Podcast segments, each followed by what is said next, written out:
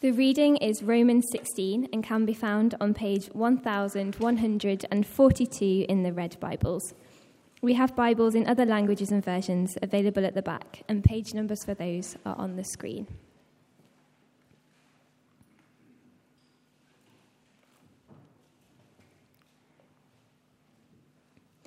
I commend to you our sister Phoebe, a deacon of the church in Cenchreae.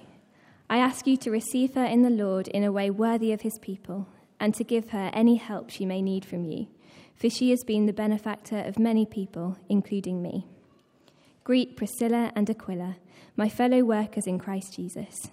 They risked their lives for me. Not only I, but all the churches of the Gentiles are grateful to them. Greet also the church that meets at their house. Greet my dear friend Epenetus, who was the first convert to Christ in the province of Asia. Greet Mary, who worked very hard for you. Greet Andronicus and Junia, my fellow Jews who have been in prison with me. They are outstanding among the apostles, and they were in Christ before I was. Greet Ampliatus, my dear friend in the Lord. Greet Urbanus, our fellow worker in Christ, and my dear friend Stachys. Greet Apelles, whose fidelity to Christ has stood the test. Greet those who belong to the household of Aristobulus. Greet Herodion, my fellow Jew. Greet those in the household of Narcissus who are in the Lord. Greet Tryphena and Tryphosa, those women who work hard in the Lord. Greet my dear friend Persis, another woman who has worked very hard in the Lord. Greet Rufus, chosen in the Lord, and his mother who has been a mother to me too. Greet Asyncritus, Phlegon, Hermes, Petrobus, Hermas, and the other brothers and sisters with them. Greet Philologus, Julia, Nereus and his sister, and Olympus, and all the Lord's people who are with them. Greet one another with a holy kiss. All the churches of Christ send greetings. I urge you, brothers and sisters, to watch out for those who cause divisions and put obstacles in your way that are contrary to the teaching you have learned. Keep away from them, for such people are not serving our Lord Christ, but their own appetites. By smooth talk and flattery, they deceive the minds of naive people. Everyone has heard about your obedience, so I rejoice because of you. But I want you to be wise about what is good and innocent about what is evil. The God of peace will soon crush Satan under your feet. The grace of our Lord Jesus be with you. Timothy, my co-worker, sends his greetings to you, as do Lucius, Jason, Sosipater, my fellow Jews. I, Tertius, who wrote down this letter, greet you in the Lord. Gaius, whose hospitality I and the whole church here enjoy, sends you his greetings. Erastus, who is the city's director of public works, and our brother Quartus send you their greetings. Now, to him who is able to establish you in accordance with my gospel, the message I proclaim about Jesus Christ, in keeping with the revelation of the mystery hidden for long ages past, but now revealed and made known through the prophetic writings by the command of the eternal God, so that all the Gentiles might come to the obedience that comes from faith. To the only wise God be glory forever through Jesus Christ. Amen. This is the word of the Lord.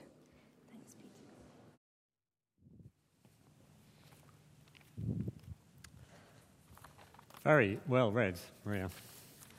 Hope you enjoyed those names. It is a terrific chapter of the Bible, and we're going to look at it together. And what I want to do is, I really want to land this series. We've been looking through these chapters 12 to 16 over some weeks, and I'd like to kind of bring it together here. Now, if you haven't been with us, I'll remind you of where we started in a moment. We've called the series Called to Community. We've looked at, in particular, these chapters where Paul urges, encourages, challenges the church that he's writing to.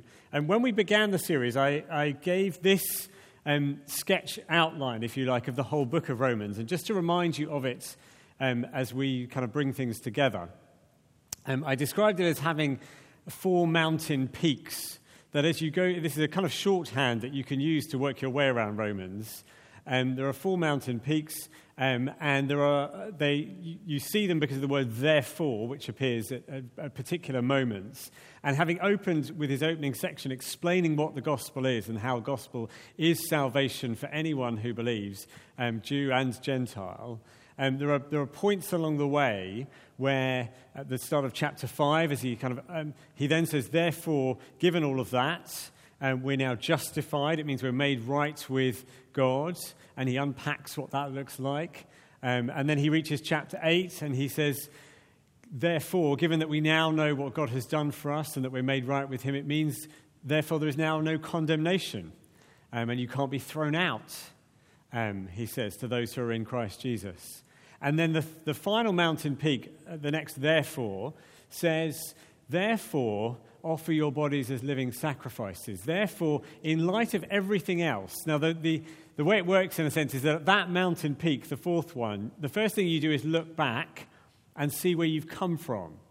And see, as we were reminded at the start of the service, all that has been done for us, all the mercy that we've been shown, all that the Lord Jesus has done for us, in and through the gospel, what it means for us. You look back, enjoy that amazing view, and then, he says, offer your bodies as living sacrifices. Now, that plays out in a host of ways, but particularly through this past few weeks, we have focused on community. We focused on our church family life, how we relate to one another, how we receive one another, how we welcome one another, how we consider one another. Particularly church family life, we've looked outwards at times as well. But what we've been doing is trying to see and learn, in light of everything that's been done, how then do we conduct ourselves? And it's been particularly important at this season in our church's life, in this phase of interregnum. It's been a good thing, I hope. Well, at least I hope it's been as much fun for you guys to listen to as it has at least been for me to teach it. I've had a lot of fun getting my head around this. You can tell me afterwards whether that's true or not. But what I want to focus on then this morning is the way to find family is service together. I kind of want to focus on that to bring this series to an end. It's been a theme that has run through the series. And this wonderful list of names, expertly read by Maria, highlights and gives us a window into the life of the early church and what it looked like and how they received, conducted their lives together. And it reminds us that the way to find family, church community, is service together of the Lord. Two headings that we'll use, and we'll take. We're going to sweep through this chapter, and I'll take it in two halves and 2 points. The first is throw yourself in, and the second is give yourself up. Okay, throw yourself in. Give yourself up. The first, throw yourself in, we'll look at, and particularly these names that take us through the first 16 verses. I'm not going to read them all out again, but them having been read well. But I want to try and give you a sense of what is going on here, and the nature of these names. So here is Paul writing. We know that it's not a church that he himself had yet visited in that sense and knew in that way. But he clearly had lots of connections to the people who were there, whether through his own work and travels, through the relationships he'd forged. Sometimes I say the Christian world feels like it's quite a small world, and particularly if you're married, as I am, to somebody from Northern Ireland, it feels even smaller. There's a sort of, a very small Christian world over there. But he obviously had these kind of connections, and you can sort of put them together. And as you read through them, you get a sense of the differences that made up the church and the ministry that Paul was involved in. That there were Jews and Gentiles. There were those who were highborn and those who were lowborn in circumstances. And there were men and there were women. Let me just show you. There were Jews and Gentiles. So at various points, Paul talks about my fellow Jew, and you'll have heard that phrase used. You can see it in verse 11. It comes up later towards the end. Verse 21, he speaks about his fellow Jews. There are those who were of his own background, and we know the church was this, as we've said, a mixture of Jews and Gentiles. But the names which are markedly Roman in their nature speak of that Gentile nature as well. It was a mixed church, different ethnicities and backgrounds. It was a mixture of those who were highborn and lowborn. There are some research suggests there are some common slave names here from the Roman church. So Ampliatus in verse 8, Urbanus in verse 9, 14, verse 14, Hermes, Philologus, and Julia were often common slave names.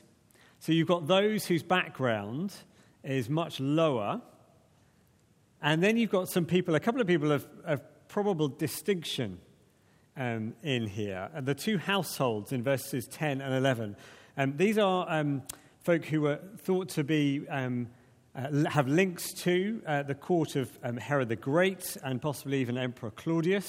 So the household of Aristobulus and the household of Narcissus. Those are thought to be those who had places of quite of distinction and influence. So you've got quite lowborn and quite highborn. There's also over the towards the end, you'll notice the Erastus in verse 23 is the city's director of public works. So you've got a local government official, civil servant type, if that's a role that you know or have. And so that range, whatever terms it might mean to you, you have both the surgeon and the hospital porter in the same church together. And there is a mixture of men and women here. There are 26 names. 9 of them are women. It begins with Phoebe. I commend to you our sister Phoebe, a deacon of the church in Cenchreae. I'm trying to remember how Maria pronounced it. I ask you to receive her in the Lord in a way worthy of his people and to give her any help she may need from you, for she has been a benefactor of many people, including me. Here is a woman, a deacon, described as a deacon, having that role, and probably the person who brought the letter to Rome, a person of status and position and some wealth. She's a benefactor, a patron, if you like, to many people, says Paul here, including himself. There are 4 of the women who are mentioned, and they are all described as having worked hard or very hard. So Mary in verse 6 worked very hard for you. Probably the twins, Tryphena and Tryphosa, the women who worked hard in the Lord. Persis, another woman who has worked very hard in the Lord, verse 12. A term which is only used of those women listed here and not of the men.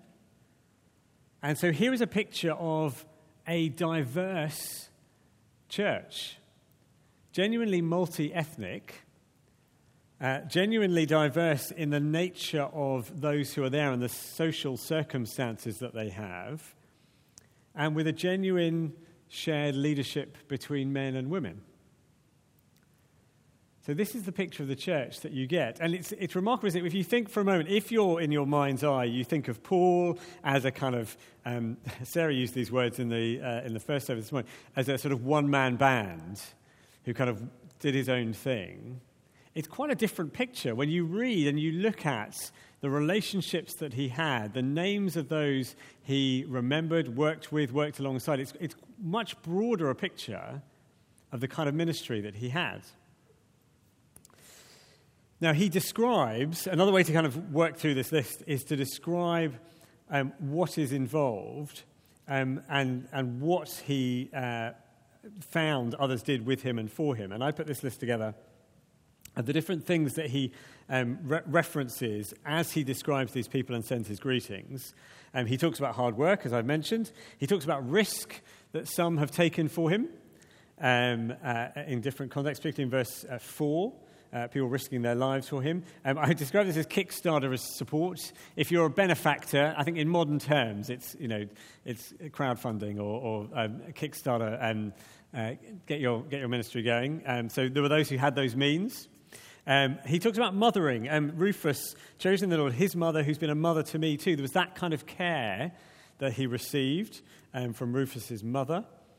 There is hospitality is mentioned towards the end, over in verse 23, and administration, the writing of the letter, the taking of the letter, those kind of tasks as well. So he's describing this this range of things that have gone on, and in a sense you could group them alongside fellow workers and fellow sufferers. There were those who worked with him and did things for and alongside him. And there were those who simply suffered with him, who, when he needed help, were there alongside him, were in the trials with him, didn't leave him on his own. Now, that description of what the church was like and the kinds of things that were going on, it then leads to... what comes through in the passage is the overwhelming sense of affection that he has for those he's writing to and sending his greetings to. The affection, the emotion that he has with them. As it comes through, he talks about Ampliatus as his dear friend in verse 8. He talks about the fidelity of Apelles in verse 10. A kind of faithfulness. He talks about that kind of mothering. He uses the language of for me and with me. And he describes himself in verse 19 as full of joy over them, just rejoicing in them. There's this extraordinary affection that comes through. He really loved these folk and worked with and alongside them. And I think if we kind of try and draw some of this together, what is he saying? You and I will get more emotionally out of the Christian life if we throw ourselves in with others. You and I will get more out spiritually in the Christian life if we throw ourselves in with others. A shared service of the Lord. The way to find family is service of Him together. Sometimes you may find yourself thinking this or feeling this, or occasionally perhaps somebody has said it to you. You can find a church and you can find yourself thinking or saying, that church, it feels a little bit cold. I don't know if I want to get involved in that. So it's a kind of quick route to, I don't know, it just feels a little bit cold, so I'm not sure I want to get involved in that. But the way Paul kind of frames things here, it's when we say, I'm going to get involved in this, that we find the flow of welcome, the flow of affection comes. It goes that way round. Now, I don't want you to mishear me in this. What I'm not saying is that this amounts to just doing more at church, okay? That's not what I'm saying. I'm not saying this just amounts to just doing more at church. I'm talking more about a shared service of the Lord here and thinking through what that might mean. It's not exclusively within the church. Obviously, it clearly happens within the households of the church here. But a couple of the moments that come speak of how they served one another looking outward from the church as well. So verse 4, where Priscilla and Aquila, who you can read about in Acts, they risked their lives for Paul. Now, there's a good chance that may well be the riots that Paul faced and suffered under, and that they sought to help him. It may have been in a different context to that, but they risked their lives in spheres out, kind of looking outward. There is hospitality mentioned in people's household, in their homes, and so you get a picture of a service together that is both for the church and as the church is on its mission. The number of, the number of people mentioned here is 26. It's about the size of a couple of good house groups, a couple of good roots groups or SBS groups. It's about the size of that number. And what might it look like for you and me to do that together with others in the service of the Lord, to have that same common mind and mission? What would it mean if your small group, I don't know which small group you might be involved in, decided that let's get together, let's pray And let's pray and ask that the Lord might work through us. What might he do for us if we serve him together? If we invite, if we put on a meal together, let's eat together and let's see whom we can invite who perhaps don't come along to the church and see if they could just experience our hospitality and welcome.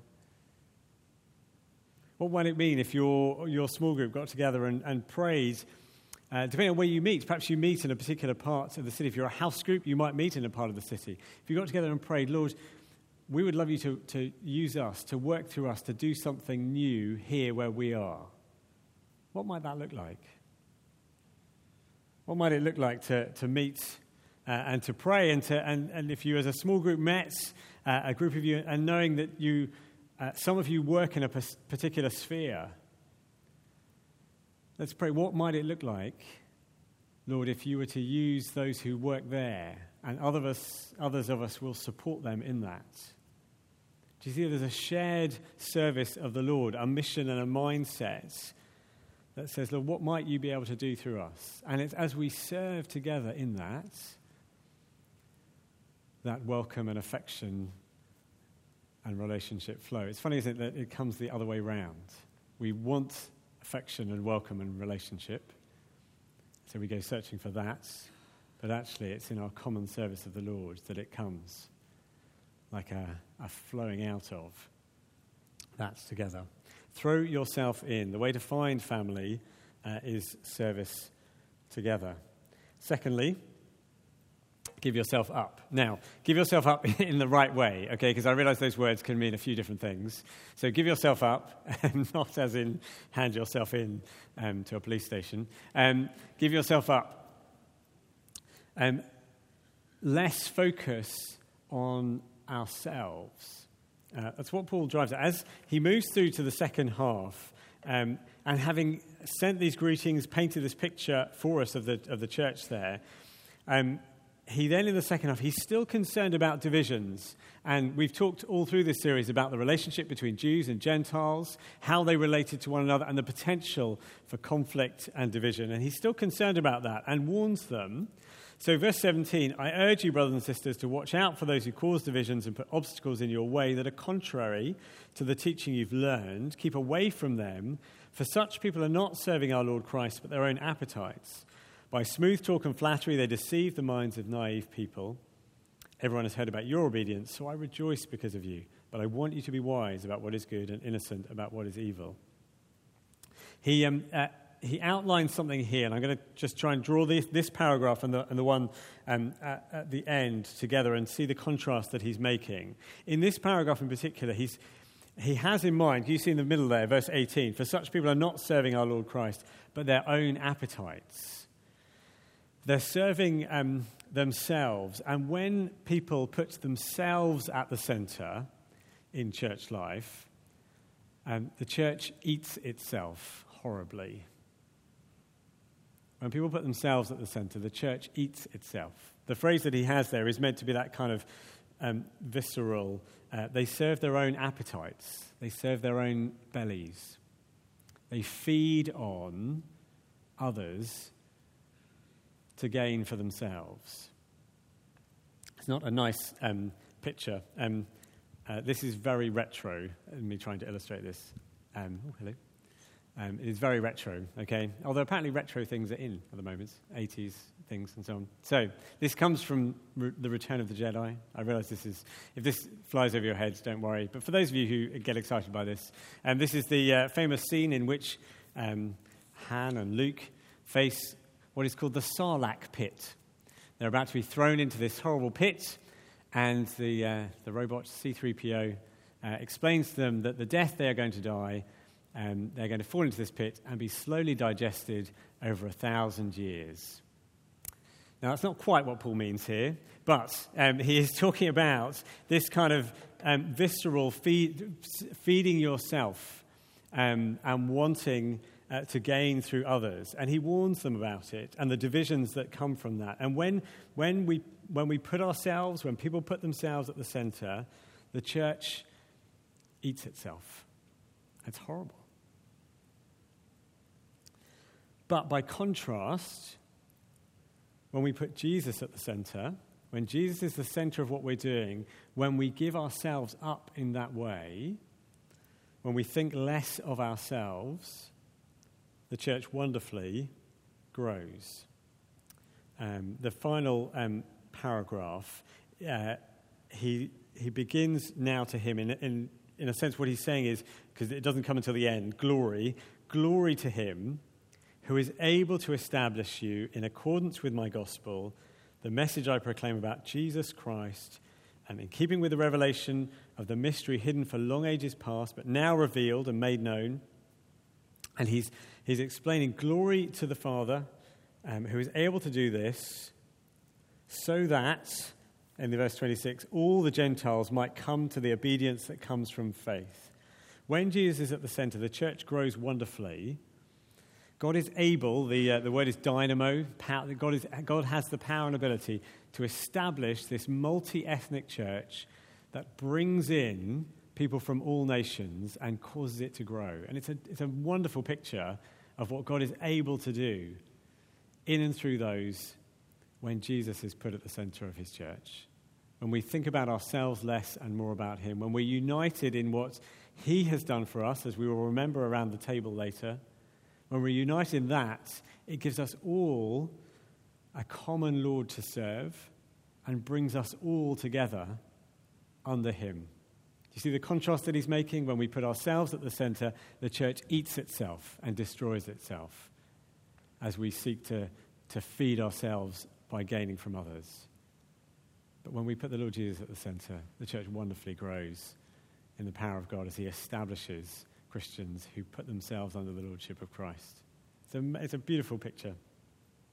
And it's borne out. If you see, I guess what you see is that first half, as you see it in evidence, as he's writing to those people and sending his greetings and his warm affection for them. And I'm sure they would have written back with, if they could, with similar affection and love. And then he's describing what brings the Lord glory that we've seen in that first half. In the second half there. Let me bring this together. This has been our series that we've reflected on. And I'm going to give you three things just to ponder. Perhaps there'll be questions that flow from it for you, perhaps over this week, over the next few weeks. I've suggested, I guess, all through this series in different ways. We've seen the way to find family, the way to find church community is service of the Lord together. What does that mean for you? I have really been struck as I've preached through this how much it is a multi-ethnic church. And what does that mean for us? Are the relationships that we have at church only of an ethnicity like our own? There's a powerful witness in what we've seen over these chapters. What might that mean for you? The way to find welcome is to get involved. If you are somebody who is on the fringe and waiting, it is to come forward and say, look, how can I get involved? Might that be you even this morning? And lastly, the way to unity is to give God the glory. What brings you to church? Is it for you or is it for him? It will change the way you view others. I'm going to give us 30 seconds or so just to reflect on those questions, points. Perhaps there may be something you want to kind of ponder further or pray about over these coming weeks. And then I'm going to get us to do something just at the end. So let's just have a moment together.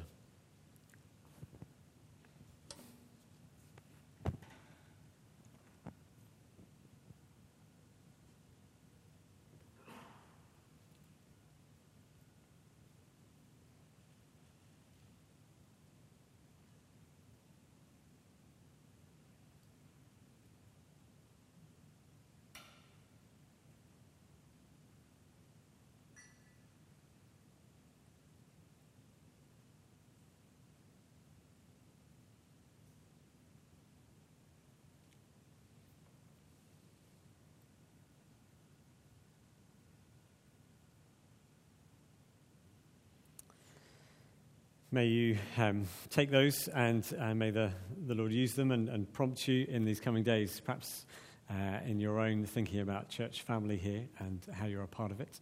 I'm going to suggest that we do something which we don't always have time to do, but if you're not an Anglican, you might find this an unusual thing. But one of the things from time to time we do is what's called sharing the peace together.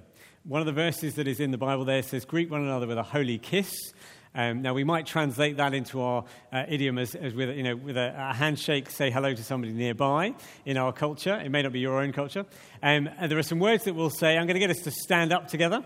And I'm going to encourage you, what you might want to do, if you've never done this before, is just to turn to a few people nearby. You could say, "The peace of the Lord be with you." You could say, "It's great to have you with us," whatever it might be. So I'm going to say these words together. The peace of the Lord be always with you, and also with you. Let's offer one another a sign of peace. Peace with you, Nikki.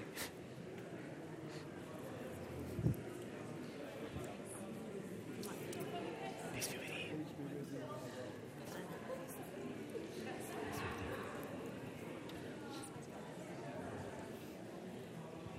Peace with you.